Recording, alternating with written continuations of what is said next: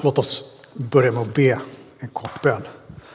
Kristus, du som har hela vårt liv i dina händer.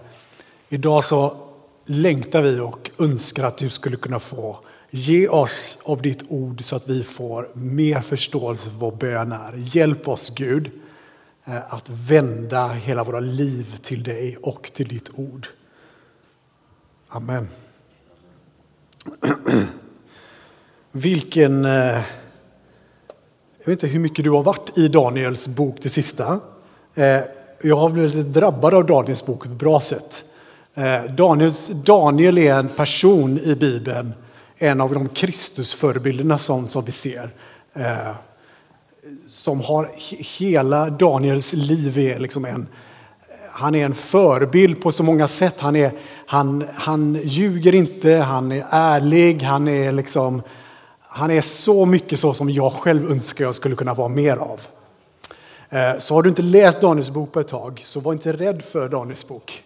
Utan ta gärna och studera den extra mycket i den här tiden. Varför då? Jo, men en av anledningarna till att vi studerar Daniels bok är ju, ja, inte bara det, men det finns ju en anledning och det är ju Daniels bön som vi kallar kapitel nio eller överskriften på kapitel nio. Så vi kommer komma in rakt in här nu i Daniels bön, och det som vi precis hörde här nu var sista delen av den här texten. Och jag kommer gå in lite mer i detalj kring några delar i texten som jag tror att vi kan ha nytta av. Och eh, jag kommer även ställa mig en fråga som jag hoppas att du kan i alla fall få lite mer svar på efter den här eh, undervisningen. Vad kan vi lära oss av Daniel och hans bön? Vad kan vi lära oss av Daniel och hans bön?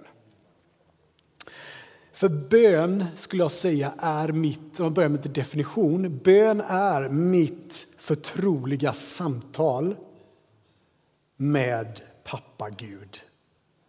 Det är den platsen då himmel och jord möts, där Guds rike möter oss mitt i vår vardag. Jesus bad hela tiden. Eh, Paulus säger till och med, uppmanar oss, be ständigt. Det verkar som att Jesus hade också ett förtroligt samtal. När man läser Lukas evangelium bland annat så ser vi hur hela tiden så återvänder Jesus till att han dras tillbaka, drar sig tillbaka till, eh, till en, ensamhet och ber till sin fader. Det är en nödvändighet, det är en förtrolighet, det är som ett liv som ges ut när vi ber. Med bönen kommer vi i linje med Guds rike. Bönen och Bibeln som vi har med oss i livet är själva garanten för det liv som är fyllt med syfte, glädje och mening. Jag i alla fall, jag vet inte hur du är, men jag är blind utan mitt samtal med pappa. Jag blir förvärldsligad utan den. Jag kan inte leva utan den. Bönen i sig själv är inte målet. Alltså om jag sitter och ber så är det inte saken att jag ber som är något bra. Utan det är vad min bön är riktad till. Vilken person som den är riktad till som är bönens kärna. Det är inte de heliga handlingarna i sig själv som har ett värde. Utan det är när vi möter Kristus i vår bön som den får funktion. Och Bibeln drar oss in i Guds kärleksförklaring till oss.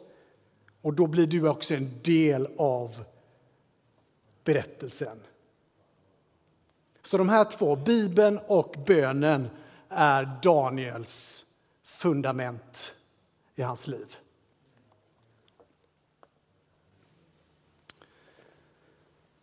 Men låt oss gå in lite grann i texten.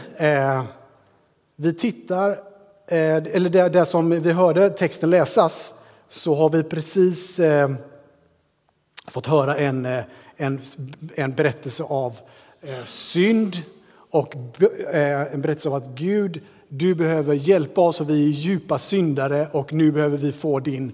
Du behöver agera här, annars så kommer det här inte gå bra. Och sammanhanget är så här att judarna är i exil i Babylon. Templet är ruiner, allt är kaos. Kaoset finns här för att Israel inte har följt eller brytt sig om Guds bud. Och Daniel, som är i, i Babylon, inte hemma i Jerusalem som han bara önskar. Han har Jeremia bok framför sig när han, när han liksom är där. Och så, så forskar han i skriften i Jeremia. Han har den här framför sig. Och så ser han en del härliga saker. Han ser att i Jeremia tjugonio och tretton så står det så här: ni ska söka mig och finna mig. Och när ni söker mig, eller när ni söker det med hela era hjärtan. Jag säger det igen. Ni ska söka mig och finna mig när ni söker mig med hela era hjärtan. Och innan dess har Gud sagt så här i Jeremia: jag ska inte lyssna på era böner längre. Och sen i slutet av Jeremia så, så ser Daniel, när han läser Jeremia så ser han: Gud vill ju lyssna på mig när jag söker honom med hela mitt hjärta. Och det är med denna vetskap som han kommer in i sin bön som vi läser om i Daniel ett till tjugo. I kapitlen som vi inte läste nu så kan man säga så här, en snabb genomgång om dem. Så Daniel han läser som sagt Jeremia och han studerar texten, så ser han att tiden är inne för att Gud ska nu lyssna på bönerna. Eh, Daniel vänder då sig intensivt i bön till Gud. Men han börjar med att bekänna att Israel har syndat och gjort orätt. Så att man kan säga att när vi kommer in i texten som vi läste just, så innan det så är det bara ännu mer av eh, för, det fördärv som synden har gjort med Israel. Och Daniel bekänner och deklarerar samtidigt Guds rättfärdighet.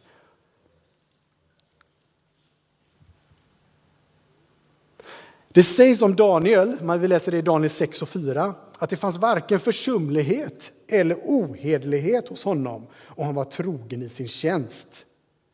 Men ändå att han blev omtalad som en sån person, en riktig Kristusförebild, så ser han ändå sin del i Israels synd. Daniel visste om som en ledare att han inte var oskyldig och att det inte var någon annans fel. Daniel har så att säga vänt sig till Gud i bön. Det är hela hans rutin. Det, det har han gjort innan, läser vi i, i Daniels bok. Att han vände sig mot Jerusalem och, och bad till sin Gud. Så det här är någonting som Gud gör, eller som, som Daniel gör, verkar det som, varje dag. Men så kommer det liksom en sån, en sån extra... Ex, alltså, det här är liksom något extra.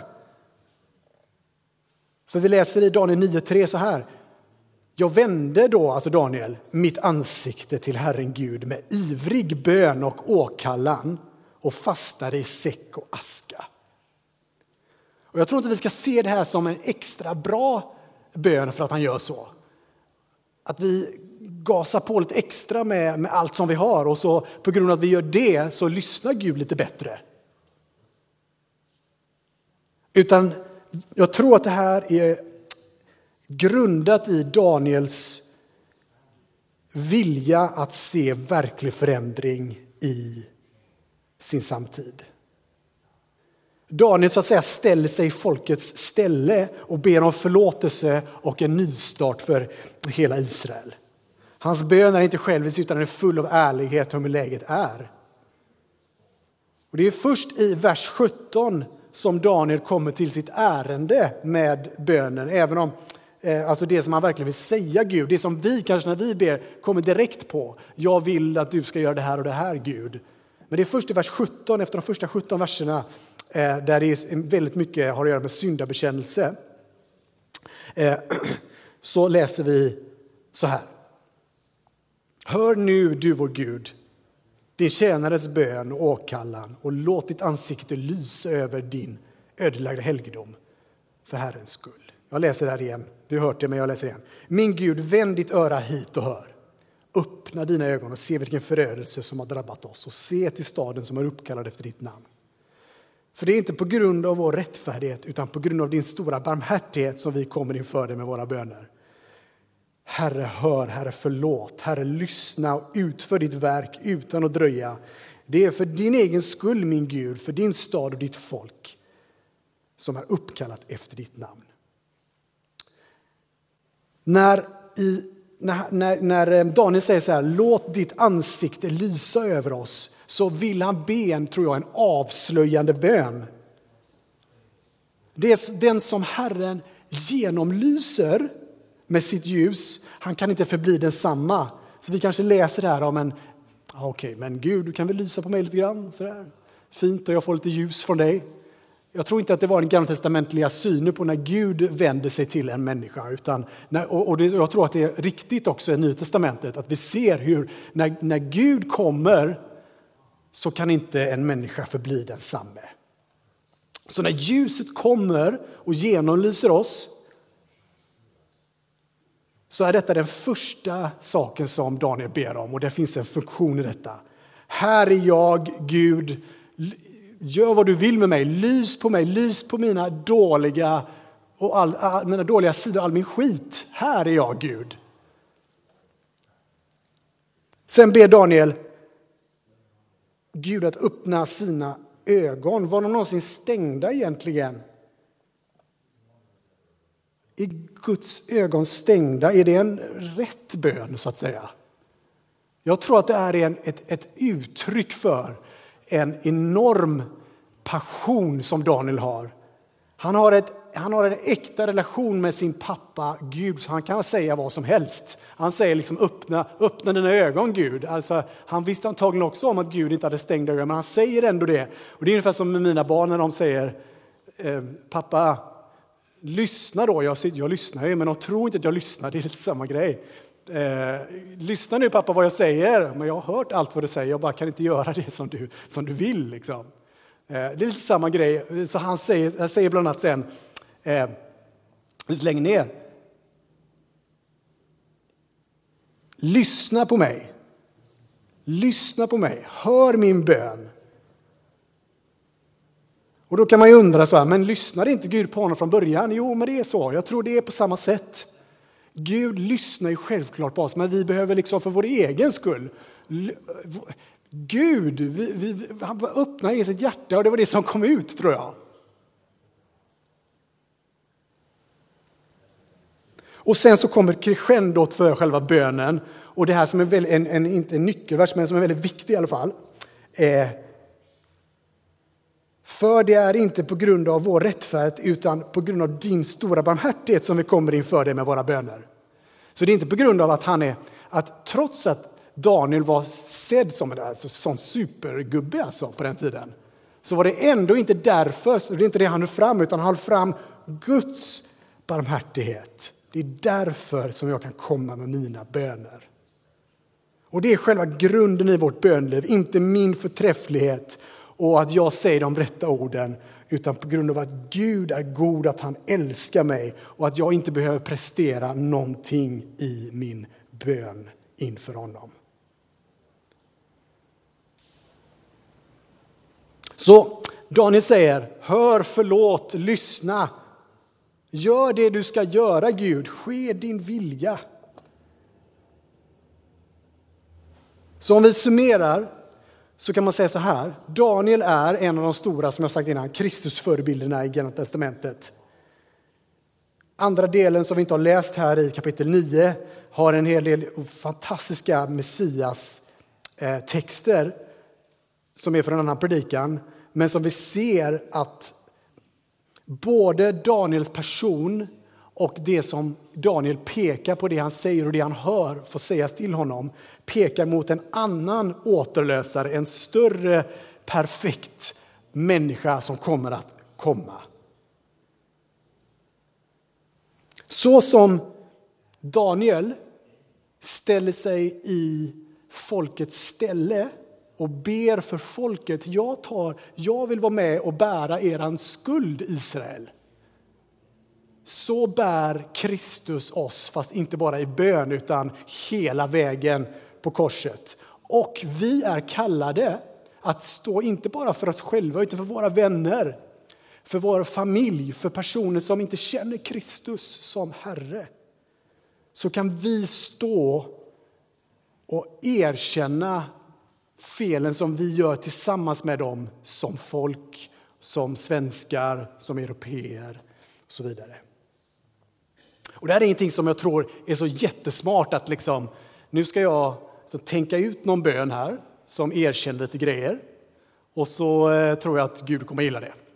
Utan jag tror att det bästa är om det föds ur en kunskap om vad Guds ord säger, som Daniel gjorde, och det föds ur en bön som är född av att man förstår någonting som Gud lägger som förstånd hos, att jag måste bara be för det här. Och då så kan vi börja be på det sättet. Så, vad kan vi lära oss av Daniels bön? Låt mig ha sju, nu låter det mycket sju, men jag hoppas inte ni tänker att det är mycket. Sju stycken, sju helt tal, så här.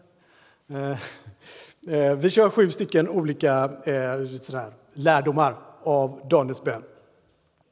Daniel är helt och hållet ärlig, ödmjuk och transparens. transparent. Jag skulle säga att äkthet och sårbarhet är en bristvara idag. I vårt fallna tillstånd, vilket även om vi är kristna så har vi fortfarande i oss en fallen natur som inte kommer att försvinna förrän Kristus kommer tillbaks. Den naturen kommer hela tiden att dra oss till att inte vara så äkta som vi egentligen vill vara. Jag vet inte om du märker det i relationer som du har kanske. Man vill egentligen vara mer sårbar i relationer, men så gör man inte det ändå för att det är otroligt jobbigt. Och vad vi ser i Daniels liv här är en person som visar på att du kan vara helt och hållet eh, i linje med en annan, ett annat rike. Du kan vara så ärlig, ödmjuk och transparent. Du kan lägga ut ditt liv inför Gud och säga, här, jag har, jag har ingen aning vad jag ska göra med det här. Var så ärlig. Det ärliga samtalet med Gud tror jag är en av de största eh, lärdomarna vi kan få genom att vi läser Daniel.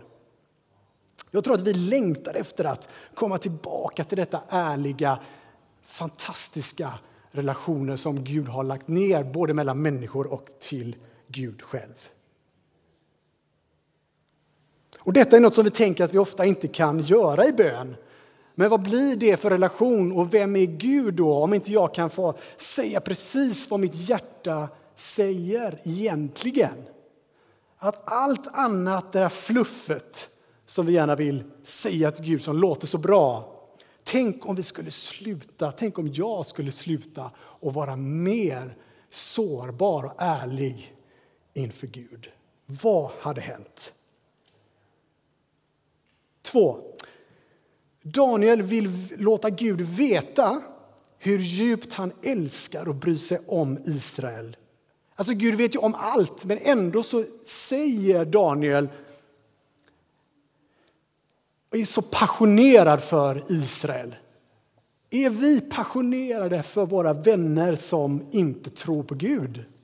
Är vi så passionerade så att vi slänger oss på våra knän och säger ja, den här personen, kan inte den bara få lära känna dig? Ropar vi till Gud för våra vänner?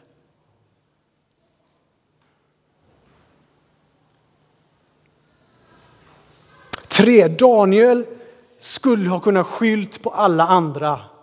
Han var en av, han hade liksom en hög, ett högt moraliskt leverne. Han skulle kunna säga det är ledarna i Israel och det är folket som har tabbat sig här. Men han säger inte det, utan han absorberar, han absorberar folkets synd.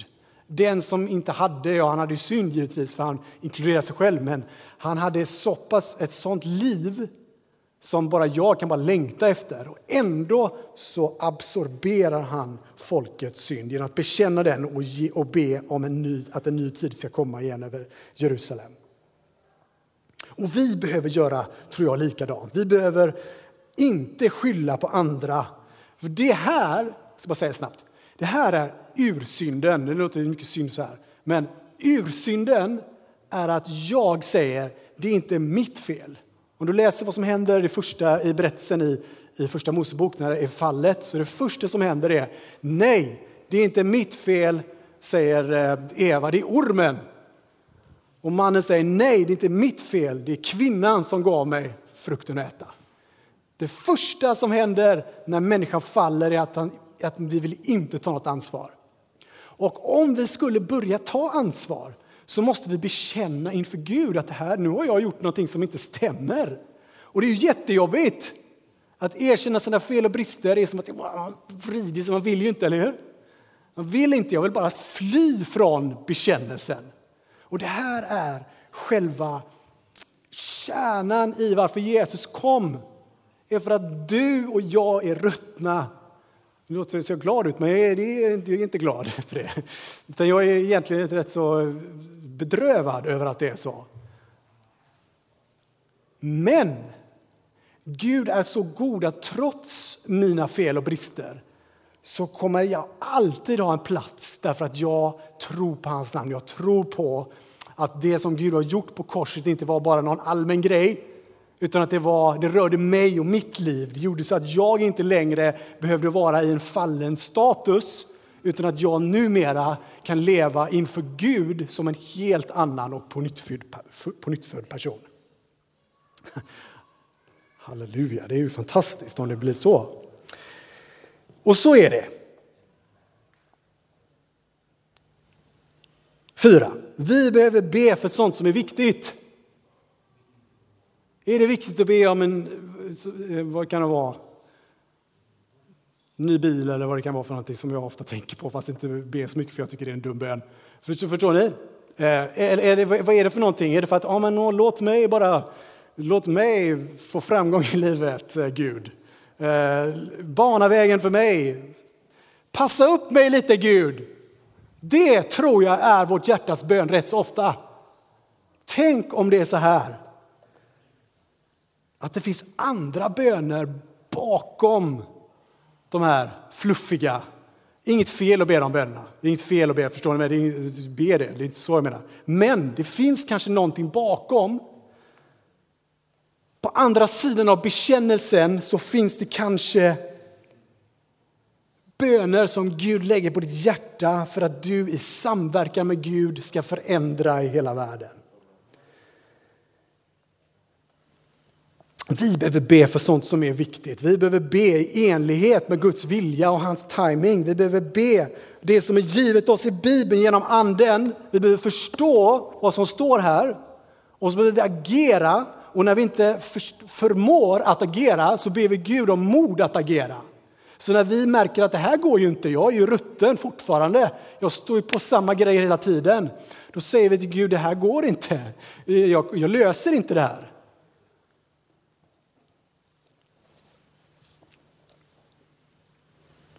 Och där kan det få stanna. Tills vi hör hans svar som också vi kommer märka snart i Daniel. Hur Gud svarar på bönen. Men, nummer fem.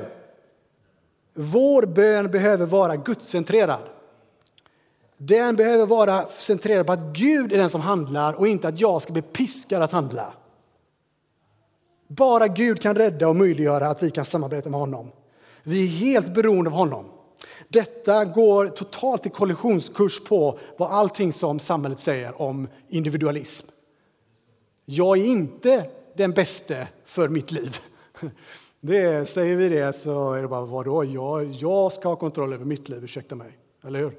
Är det någon annan än jag som vet bättre än vad jag ska göra? Eller hur? Om jag ska vara ärlig en gång. Så är det jag som vet bäst om mig själv, eller hur?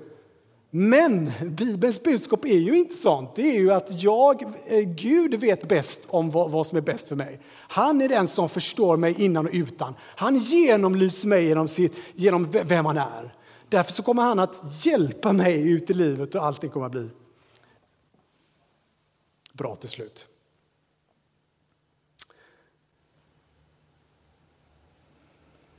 Så bönen vill vara gudscentrerad på hans förmåga. Nummer sex. När vår bön handlar om att se Gud förhärligad och att han ska få agera så får vi ofta svar. Som jag sa innan så i vers tjugoett så står det så här i Daniel. Medan Daniel ännu bad så kom ängeln Gabriel till honom och gav han svar på bönen. Så idag hann inte ens sluta be förrän, förrän svaret kom. Varför då? Jag tror att vi ser ett mönster i Daniels bön som vi ser i Saltaren, som vi ser i Jesu böneliv, som vi ser i den tidiga kyrkan. En ärlighet och transparens kring hur sakernas tillstånd. Det här går inte. Om inte du gör någonting Gud här nu så kommer det här gå åt skogen. Om inte du tar och kommer och agerar för oss så kommer det här inte att fungera.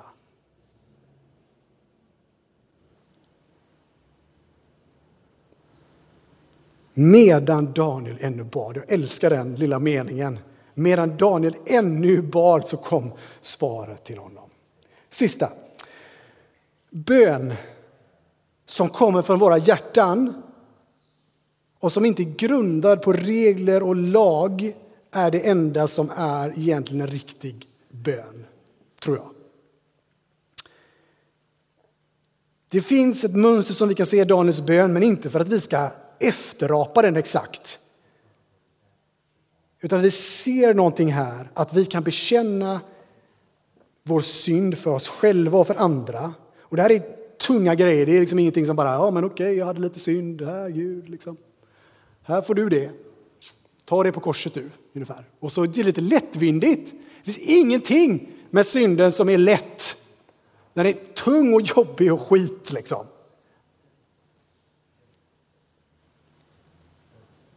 När bönen kommer från våra hjärtan och vi bekänner, så runt hörnet som jag sa förut, bakom så finns befrielse enligt löftet om att Gud kommer till oss när vi bekänner att vi inte har koll utan att han har koll. Och det är jobbigt.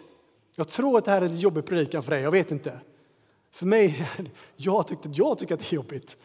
För att jag vill inte egentligen bli avslöjad. Jag vill egentligen inte vara i ljuset.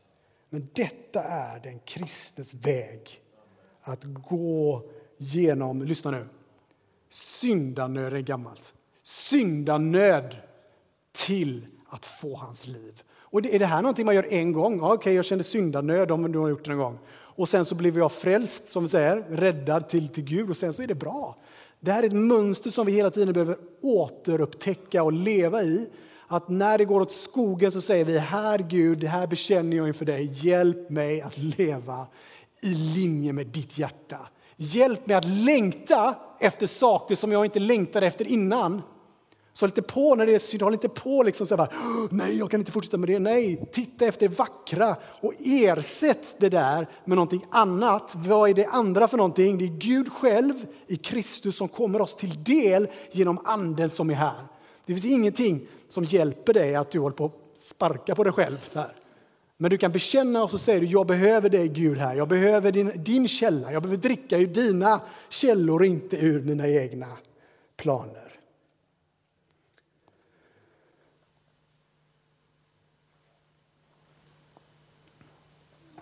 Det var Max, om jag var lite gasa så nu, nu, nu ska vi ta oss ner igen här och sluta alldeles strax. Eh, jag tänker mig så här att eh, Daniel får instruera oss, inte bara Daniel utan boken Daniel alltså, och Bibeln får instruera oss och får informera oss om ett mönster som vi kan leva i. Där vi bekänner vår synd, där vi får befrielse och där vi kan få leva så som Gud vill och så som är bäst för oss själva. Men låt oss då avslutningsvis se vad en, en modern bön skulle kunna låta om vi hade gjort, liksom parafrasera Daniels bön på oss idag.